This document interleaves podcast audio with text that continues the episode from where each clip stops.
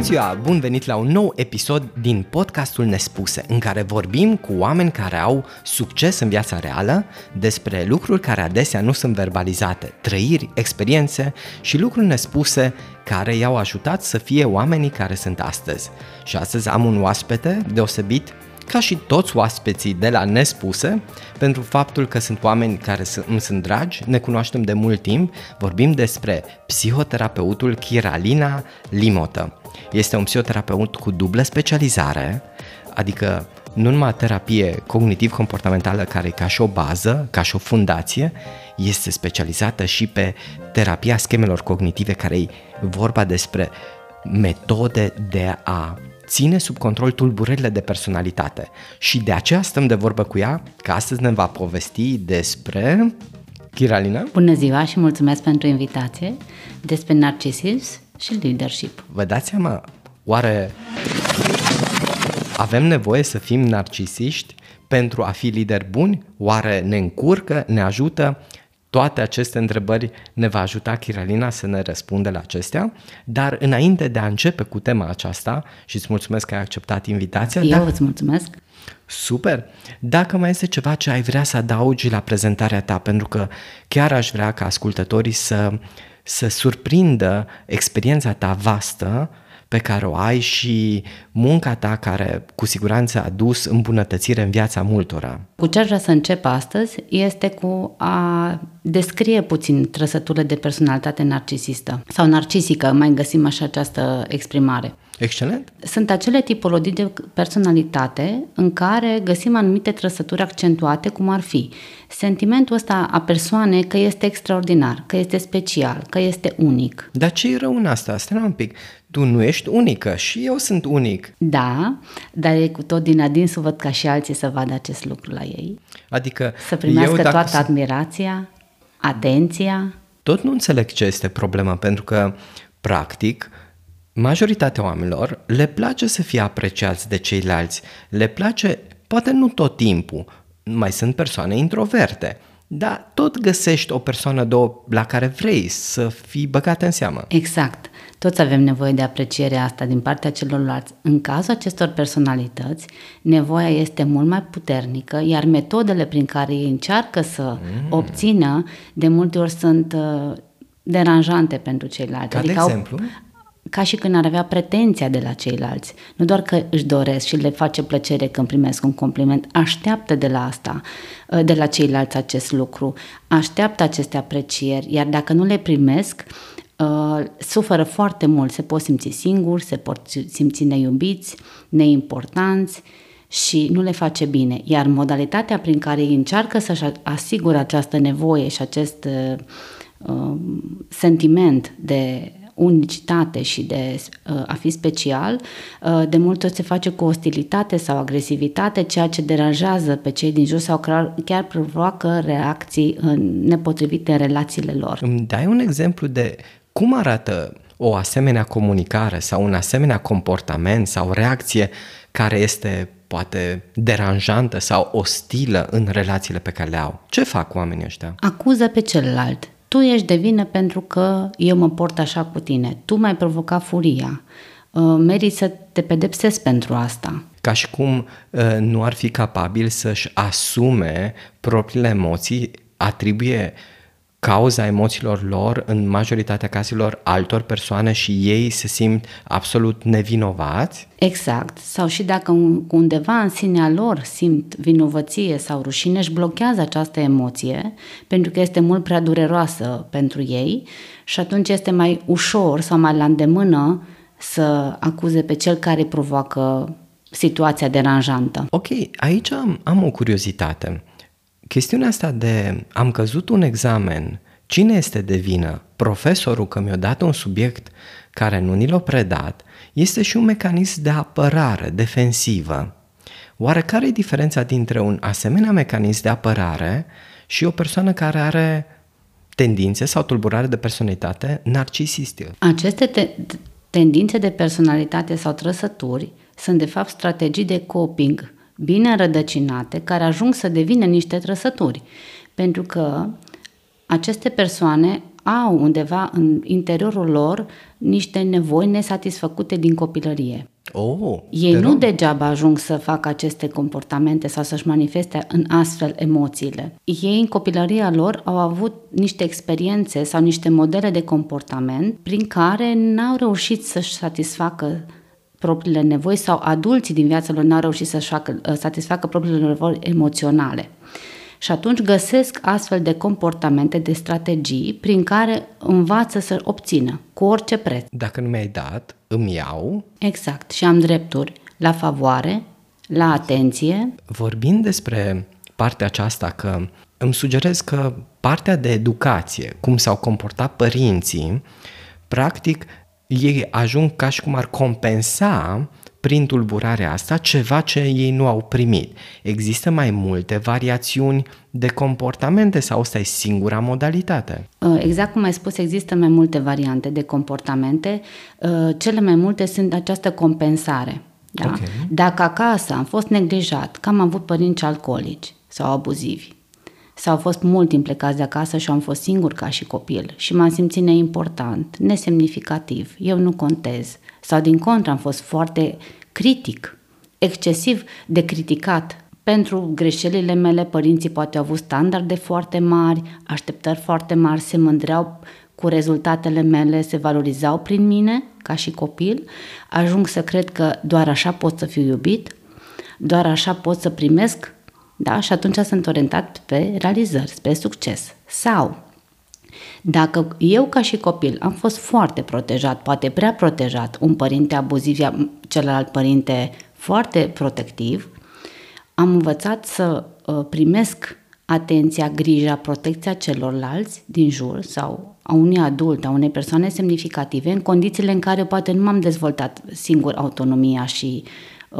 abilitățile de a mă descurca singur și atunci am pretenția ca ceilalți să-mi ofere tot acest sprijin și protecție, chiar și dacă sunt la vârstă adultă. Acum, aceste lucruri pe care mi le-ai spus îmi scoate în minte întrebarea, păi stai un pic așa, dacă voi fi și când sunt părinte sau ascultătorii când vor fi sau sunt părinți, protectiv nu-i bine, indiferent nu-i bine. Ridică o serie întreagă de întrebări care cred că ar trebui să le discutăm într-un alt episod despre cum să-ți crești părinții? Pentru că acum tu, din ce ne-ai descris, sună ca și cum, mă, nici cum nu-i bine.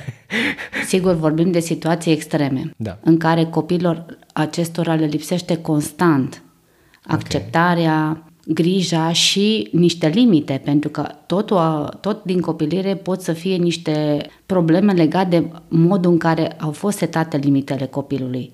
Dacă a fost un copil foarte răsfățat, un fel de boțul de aur al familiei care n-a avut decât timp să se joace, să, să se distreze, și nu i s-au impus niște limite sau niște consecințe uh, legate de comportamentul lui, el nu va ști să-și pună singur limite sau nu va vrea să-și pună singur limite. Ok. Cred că am detaliat destul de bine partea aceasta. Hai să vedem dacă există o diferență între tendințe narcisiste, între tulburare și dacă se poate manifesta, există tot felul de teorii că există o tendință de personalitate narcisistică, exact așa cum ai descris-o tu, dar care ar exista chiar și un tip vulnerabil sau care merge spre sindromul impostorului sau chestiuni de genul acesta. Da, există un continuum o plajă largă de manifestări în care putem încadra o personalitate narcisistă. Unele persoane pot să aibă doar niște elemente din okay. această personalitate, altele au niște trăsături mai accentuate și unele persoane au niște trăsături care chiar le creează probleme, adică vorbim deja de tulburare de personalitate. Asta înseamnă că uh, ei constant, în diferitele medii în care trăiesc, acționează, își creează dificultăți, se adaptează greu la mediu, la relații, uh, nu este vorba doar de o relație, este vorba în general de un pattern de comportament, de reacții la anumite situații uh, care îl dezavantajează, de exemplu. Tip, care sunt trigger, butoane pentru Exact. El. Exact. Partea asta că există un continuum, asta sună excelent, pentru că aia înseamnă că nu băgăm pe un om într-un seltar unde punem o etichetă și spunem Absolut. gata, este narcisist, ci vorbim de o tonă, kilometri de seltare cu gradații fiecare dintre ele. Hai să vedem care dintre variantele astea sunt avantajoase, dacă sunt avantajoase pentru lideri, pentru că cel puțin probabil și din experiența ta și și a mea, am evaluat de multe ori oameni în poziții manageriale care erau lideri sau chiar antreprenori și o proporție destul de mare, nu pot să spun acum că toată lumea, au avut trăsături narcisistice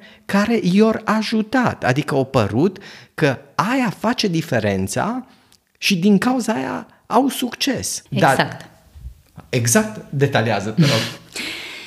Să știi că s-a constatat în studii că în acele grupuri de oameni care nu au lider, cel care se pune lider este narcisistul.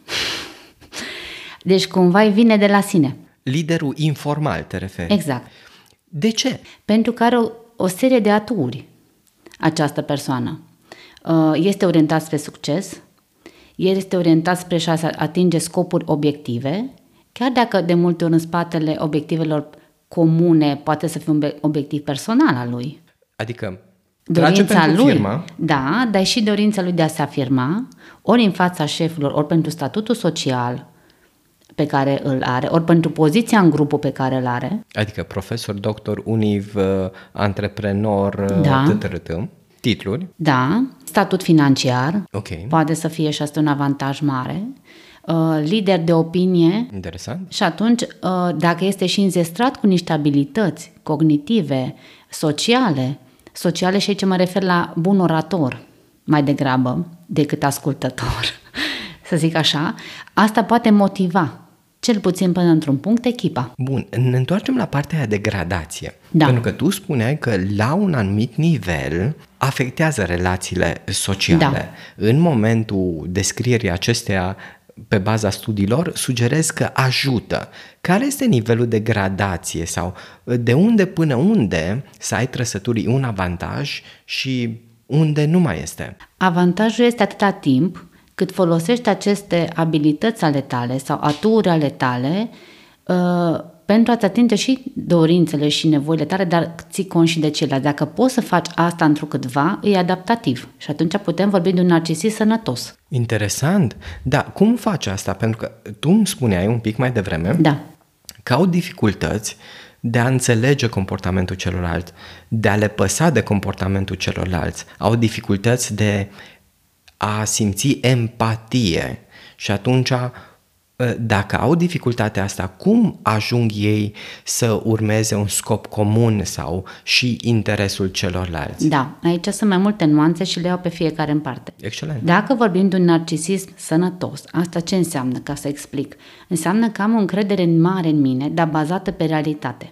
Excelent. Adică mă cunosc, îmi știu aturile, știu, îmi știu limitele, știu ce pot duce. Și atunci transmit încrederea asta mea în mine și celorlalți și ceilalți îmi văd aceste calități și aturi și pot mobiliza. Asta e varianta bună. De asemenea, dacă sunt tot așa natura asta de narcisist sănătos, uh, scopurile mele sunt bazate pe valori morale. Dacă vorbim de narcisism patologic, de o tulburare de personalitate, nu se mai bazează pe valori morale, se bazează pe propriile mele nevoi și dorințe de afirmare Uh, de multe ori deciziile pot să fie luate impulsiv, emoțional și nu foarte rațional. Poți să te mai întreb ceva? Dacă în primul caz de narcisism sănătos, da. tu, de fapt, urmezi niște scopuri care sunt comune și vrei apreciere pe baza unor fapte reale, să înțeleg că cei care au un narcisism nesănătos își doresc aprecieri pe niște fapte inventate sau au fapte reale de 5% și ei vor și o prezintă ca și cum ar fi 125%. Există și acest caz, când de fapt ei își maximizează foarte mult succesul și reușitele și restul lumii n-ar putea să vadă exact din perspectiva lor acest lucru. Da? Okay. Și atunci așteaptă gratulare, da, așteaptă laude, complimente, apreciere, deși rezultatele nu sunt așa de strălucite, realistic vorbind. Da. Dar există și situația când, într-adevăr, rezultatele sunt de excepție. Mai ales dacă uh, folosesc ca strategie de coping uh, orientarea asta spre muncă, un fel de workaholic. Vreau să te întrerup un pic. Ai folosit de două ori strategii de coping. Vrei să uh, poate detaliezi un pic ascultătorilor la ce te referi? Da. Uh, strategiile de coping sunt metode, măsuri pe care le luăm sau comportamente pe care le face pentru a gestiona anumită stare emoțională, anumite trăire emoțională intensă, pe care poate nu știu cum să o gestionez uh, într-o manieră sănătoasă sau uh, adaptativă, să o numesc așa. Sunt, e egal cu strategiile de autoreglare emoțională? Ar putea fi și așa văzute. Okay. Da? Uh, unele strategii pot să fie prin comportamentele pe, pe care le facem. Tot uh, în paleta asta de manifestări, că m-ai întrebat de narcisism, pot să fie și strategii de genul, uh, cum am spus, de coping, adică de autoreglare, dar nesănătoase. Adică faptul că mă refugiez în alcool, că uh, încep să joc jocuri de noroc, că mm. recurg la uh, pornografie, că uh, am comportamente de risc, sporturi extreme, Uh, tot felul de aventuri cu, fără să iau în calcul consecințele, mă duc acolo în zona asta ca să mă liniștesc foarte tare, pentru că nu știu cum să reglez emoția. Și ai nevoie de o satisfacție. O eliberare. Okay. Da.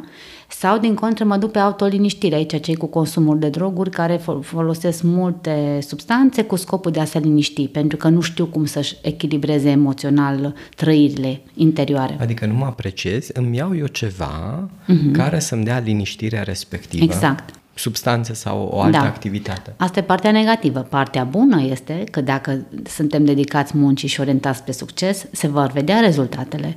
Asta ar putea să fie văzut atunci ca o dependență bună în cazul persoanelor cu tendințe narcisiste. Unora, unor persoane. Unii apelează la astfel de, de strategii. Alții au așteptări de la alții să facă pentru ei, doar pentru că ei spun asta. Au tendința de control și de dominanță. Cum e cu nivelul de energie? Pentru că, ok, poate lucrezi mai mult, poate depui efort mai mult și ajungi să ai niște rezultate de excepție, cum ai spus tu. Da. Dar pentru asta poate ai nevoie de un nivel de energie.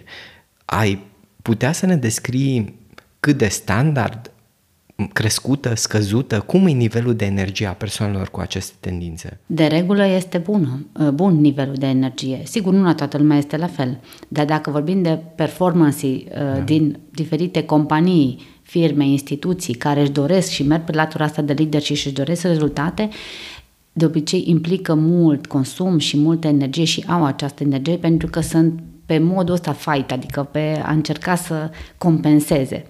Sigur că apar, dacă lucrurile sunt duse în extrem, apar probleme cu energia, se pot epuiza, pot să apare probleme de somatizare, adică supărări fizice, dureri, uh, burnout de multe ori. Ok. Bun. Uh, hai să vedem dacă ar mai fi ceva de menționat cum aceste trăsături de personalitate care să înțeleg că sunt de la tendințe până la un nivel maxim mediu, dincolo de cel mediu, încurcă uh-huh. chiar și leadership-ul, dacă ar mai fi ceva de menționat, cum ajută persoanele antreprenoriale și care sunt lideri această tulburare? Găsesc soluții. Sunt orientați pe scopuri și găsesc soluții. Chiar dacă le impun și așteaptă ca toată lumea să fie de acord, de foarte multe ori, dacă ei și sunt și capabili, cum spuneam, găsesc soluții foarte bune. Pledează foarte bine în exterior pentru scopul lui și echipa lui. Adică se vând bine? Se vând, se promovează, cum vrei să spui. Extraordinar. Deci, a, a, practic, ce îmi sugerez este s-ar putea oare ca, de fapt, nu tendința de personalitate narcisistică să favorizeze, ci faptul că societatea noastră evaluează rezultatele pe bază de marketing și promovare, oamenii care au această trăsătură au tendința să se promoveze mai mult, mai intens decât alții și de fapt din cauza aia să ducă la succes pentru că societatea este un favorizator. Încurajează. Cam care crezi că e contribuția societății aici? Păi vorbim în prezent de standardele de so- societății actuale și dacă ne referim la standarde occidentale, da, da. orientarea este spre succes, faimă, statut, da? Și atunci clar dă bine sau sunt promovați sau sunt căutați uh, deci, cei care au succes. Ok, deci atunci înseamnă că nu numai tendința sa de personalitate, ci și depinde și, și contextul. Ce... Exact. Da. Oare aici ar mai fi ceva? Ce substraturi poate pe care nu le-am discutat până aici? Dacă ne gândim la cum uh, colaborează cu echipa, da? Uh, de multe ori, și aici e mai specific femeilor, Există tendința asta de a părea ca binevoitori și pot să folosească o, o, un fel de mască a bunăvoinței sau faptul că sunt martiri, uite, într-un scop comun, dar în spatele acestui lucru să fie propriul scop personal, de a se satisface ego-ul lui, Chesti... ego acelei femei sau, mă rog, bărbat. Chestiunea asta poate să meargă sp- înspre victimizare? Uneori, da. da. Ne dai un exemplu aici? Cum arată asta? Dacă lumea acuză acea persoană sau apare un eșec. Ok persoana simte sentimente de singurătate, de defect, de rușine oh. Și este foarte greu să stea cu starea respectivă. Și atunci, cumva, de multe ori vedem la, ca exprimare furie și agresivitate și dă vina pe altcineva și nu se asumă. Ok. Sau să simte, toți sunteți împotriva mea, pentru că au și o schemă cognitivă, că am, tot mai am discutat la început despre scheme de neîncredere și nu au încredere neapărat în motivele reale a unei critici, de exemplu, constructive. Nu pot să înțeleagă că oamenii pot să fie blânzi cu ei uneori. Le este greu să absorbă iubirea uneori sau unora dintre ei. Și atunci simt ostilitate sau interpretează eronat intențiile celorlalți și ajung să se simte foarte rău, victime, cum spui. Ce, ce nasol sună, tu vrei iubire, vrei apreciere da. și când o primești, să nu poți primi. Să, sună de-a dreptul... E greu pentru astfel de persoane. Lumea îi judecă că sunt așa și se gândește, oi ce egoist ești și numai de tine îți pasă. Pentru că folosesc aceste strategii. Tot timpul, de, de mici au învățat să facă asta sau din adolescență au învățat să facă asta. Dar de fapt ei folosesc aceste strategii tocmai pentru a își umple golul de iubire, de valoare personală și nu înțeleg de ce oamenii se poartă așa urât cu ei în măsura în care ar trebui să primească, doar sunt unic sau da. special. Bun, acum, cred că un lucru ar fi important. În momentul în care oamenii pot înțelege chestiunile din spatele acestui da. comportament, crezi că asta ar ajuta? Foarte mult. Cum? Dacă reușești să înțelegi ce dincolo de uh, metoda folosită, de masca folosită, de agresivitatea folosită uh, în relațiile, în comunicarea cu acea persoană și îți dai seama de fapt că este o persoană rănită și o persoană care îi lipsește încrederea în lume. Oh. Sau o persoană care se simte singură, poate ți-e mai ușor. Dar asta e foarte greu că de multe ori ei pun bariere în relația cu alții.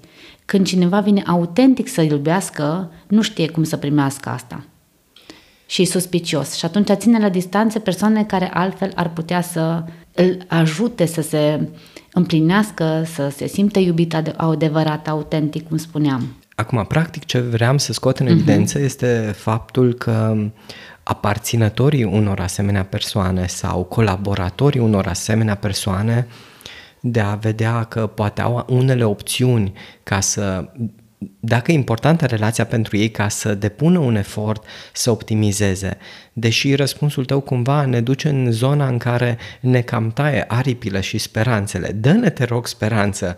Cum putem îmbunătăți no. relațiile cu asemenea oameni? Cum putem să-i ajutăm? Cum putem face care o asemenea relație să fie ok, win-win pentru ambele părți? Noi putem ca și colaborator sau, cum spuneam, partener a unor astfel de, de persoane, să înțelegem trăirea și emoția, Excelent. eventual chiar să empatizăm cu ea. Oh. Să-i transmit uh, preocuparea mea pentru ce simte sau grijile pe care și le face sau dorința asta de succes. Da? Și să rămân acolo, dacă vorbim de o firmă, de o echipă, pentru a atinge acel scop comun, chiar dacă unor anumite comportamente deranjează, da? Și să putem avea o comunicare uh, în care să reușim să transmitem nu doar empatia, ci și intențiile de a colabora în continuare cu astfel de... Astea le-ar putea crește semne de întrebare. Măi, uite-te, omul ăsta e lângă mine. Prin toate greutățile pe care am trecut, e tot lângă mine. Poate am spațiu de vulnerabilizare și totuși față de el un pic să mă deschid. Da. Sau nu crezi că se ajunge aici? La unele persoane se poate ajunge și ajută foarte mult dacă cealaltă persoană este echilibrată și matură emoțional, ca să ofere acest spațiu. Excelent. Și atunci persoana cealaltă încet, încet poate să câștige încredere, poate să se simte confortabil și când este vulnerabil. Sună excelent, sună optimist. Asta am vrut Da. să, să și auzim. Pentru că, la un moment dat, aceste persoane care îs, cum spuneam, sunt, cum spuneam, uh, echilibrate, mature, acolo, pentru da. aceste persoane, uh, pot să fie un model de comportament, de conduită, pe care poate ei nu l-au avut mai de mult. Crezi că asta ar putea duce la ameliorarea? Că până acum nu avem metode terapeutice, nici medicamentoase, nici psihoterapeutice, să spunem că am putea vindeca o tulburare de personalitate, nici măcar tendințe. Dar crezi că un asemenea rezultat, o asemenea persoană echilibrată ar putea duce la o ameliorare semnificativă a manifestărilor acestor comportamente? Poate să ducă la o ameliorare, cel puțin în anumite contexte de viață sau anumit, pe anumit gen de Punctual. relații, punctual. Da? Ok. Uh, oricum, tendințele de personalitate sau trăsăturile accentuate se mai domolesc cu vârsta. Ok? După o anumită vârstă, oamenii respectiv încep să se adapteze, să fie mai flexibili un pic. Problema este la ei cu rigiditatea de a rămâne setați pe aceste comportamente, aceste obiective ale lor, aceste nevoi, dar cu vârsta oricum se flexibilizează și dacă ai și un mediu în care lucrurile astea se uh, pot manifesta, cum spuneam mai devreme, îți oferă un confort în care poți să fii tu din când în când măcar. Hai să mai ne uităm la o chestiune. Noi am vorbit acum despre cum aceste trăsături de personalitate ajută persoanele antreprenoriale și în poziții de leadership. Oare există și alte tulburări psihice sau psihiatrice cum, care ar putea să ajute un, un lider? Pentru că dacă aceasta este una care ajută, acum mai concret pot să dau un exemplu la ce mă Te rog. gândesc. Cea mai eficientă formă de terapie pentru tulburări de personalitate borderline, legenda spune că a fost dezvoltat de Marsha Linehan, care, când a fost tânără, a fost diagnosticată și internată cu schizofrenie și ulterior, cum știința au avansat, s-a schimbat diagnosticul pe tulburare de personalitate borderline. Și asta a ajutat-o ca ea nu numai să-și depășească sau țină sub control problemele, ci să devină profesor universitar, să dezvolte cea mai eficientă formă de terapie pentru problema ei. Da, Uh, Dacă ne uităm la uh, Jung, care este un psiholog psianalist, dar și despre el știm că a trecut prin perioade cu halucinații și tot felul de idei delirante și care a stat cumva la baza inspirației lui în munca lui. Acum nu vreau să mă refer doar la oameni din domeniul nostru, dar poate există alte tulburări psihice care pot fi favorizante pentru anumite situații. Păi dacă ne gândim, de exemplu, în artă, câți artiști n-au avut ei la rândul probleme emoționale, cântăreți, pictori, și pe lângă problema emoțională i-a ajutat foarte mult să devină creativ, să exprime anumite lucruri care altfel poate în mod normal nu le-ai fi simțit, nu le-ai fi putut exprima. Clar există partea asta bună din toată situația de suferință, să zic așa. Ce concluzie putem extrage? Că nu vreau să ajungem acum la concluzia că, dragi ascultători, hai să facem să avem tulburări psihice ca să ne ajute în muncă. Nu vreau să ajungem în direcția aceea. Nu, cu siguranță. Și să știi, exact cum ai spus de borderline, uh, persoanele borderline pot să fie persoane foarte creative, da? Au o minte creativă. Uh, Așa cum uneori creativitatea poate să fie folosită în sens negativ de a manipula oameni, poate să fie folosită în sens pozitiv de a crea lucruri frumoase și noi. Și pot să fie rezultate excepționale din mâna acestor oameni. Da? Uh, Nu doar la borderline, acum am dat exemplu de borderline, uh, dar, de exemplu, și cu tulburare bipolară. Da? În fază de hipomanie, când o persoană este cu o energie debordantă, uh, face, poate să facă lucruri extraordinare, atâta timp dacă nu ajunge în, într-o extremă m, greu controlabilă de patologic, unde trebuie cu medicație și controlat, uh, nu poate singur să se controleze. Dar dacă are niște tendințe, da? De genul ăsta pot să facă niște lucruri extraordinare, adică să o direcționeze Energia. energia și mental, mentalul, creativitatea într-un mod foarte constructiv pentru ele sau pentru societatea din care vine. Poate aici mai trebuie menționat că persoana cu hipomanie uneori au nevoie doar de două sau trei ore de somn și și acolo face diferența pentru că tu dacă ai energie să lucrezi 20 de ore, doar prin timpul alocat unei munci deja face diferența. Exact, exact. și uh, nu resimte oboseala dacă vorbim de aceste persoane. Da? Și au o energie foarte bună, pot să inspire pe cei din jur, dacă vorbim de hipomanie și nu o duce da, în, da. în extrema cealaltă, uh, uh, poate să influențeze în sensul bun lucrurile.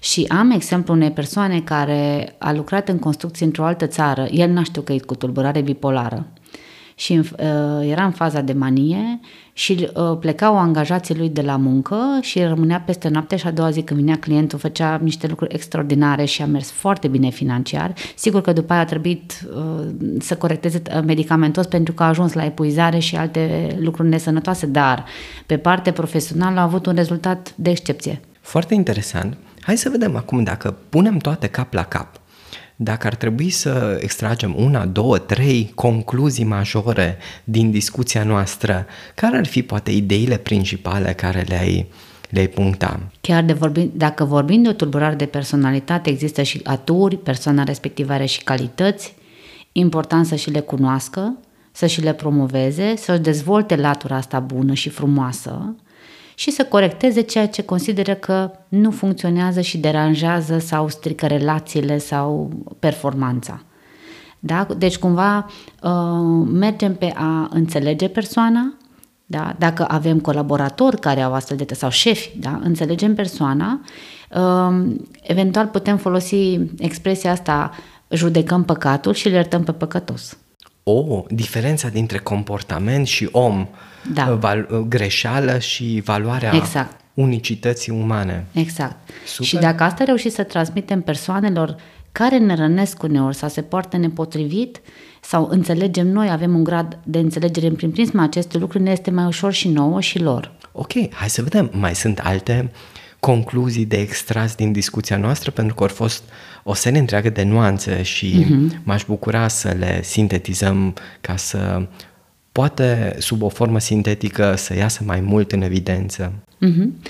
Dacă vorbim de originile acestor trăsături, atunci concluzia este adresată celor care sunt acum părinți, să nu exagereze. Moderația cea mai bună uh, cheie, să zic așa, în educația copiilor, adică să-i trase și niște limite rezonabile, dar să-i dai și autonomie odată cu vârsta, să iubim necondiționat copiii, Greu. așa cum sunt ei, chiar și când greșești și chiar când nu iau o notă maximă, da? să nu ne valorizăm, să nu fie copilul meu șevaletul pe care eu îmi pun toate dorințele și aștept de el să mă împlinească el pe mine. Nu punem presiune. Da. Uh, legat tot de partea asta uh, de parenting, uh, să fim mai aproape de ei, chiar dacă trecem prin vremuri grele și mulți părinți pleacă din țară pentru bunăstare financiară și acești copii rămân singuri, izolați, se simt neglijați și neimportanți și o să compenseze ei cumva. Trist. Trist, da. Asta ar fi partea de parenting. Da? Nu e ușor, Uh, dar lucrurile pot fi învățate. Nu există o școală a părinților. Încă. Încă, dar uh, încet, încet materiale există. Uh, ne putem informa destul de mult față de acum 10-20 de ani, de exemplu. Avem acces la mult mai multe informații pentru parenting și webinare și... Dacă nu mă înșel, inclusiv tu ai făcut la un moment dat da. workshop-uri. Ne poți detalia un pic aici? Știu că am deviat de la uh, sumar, da.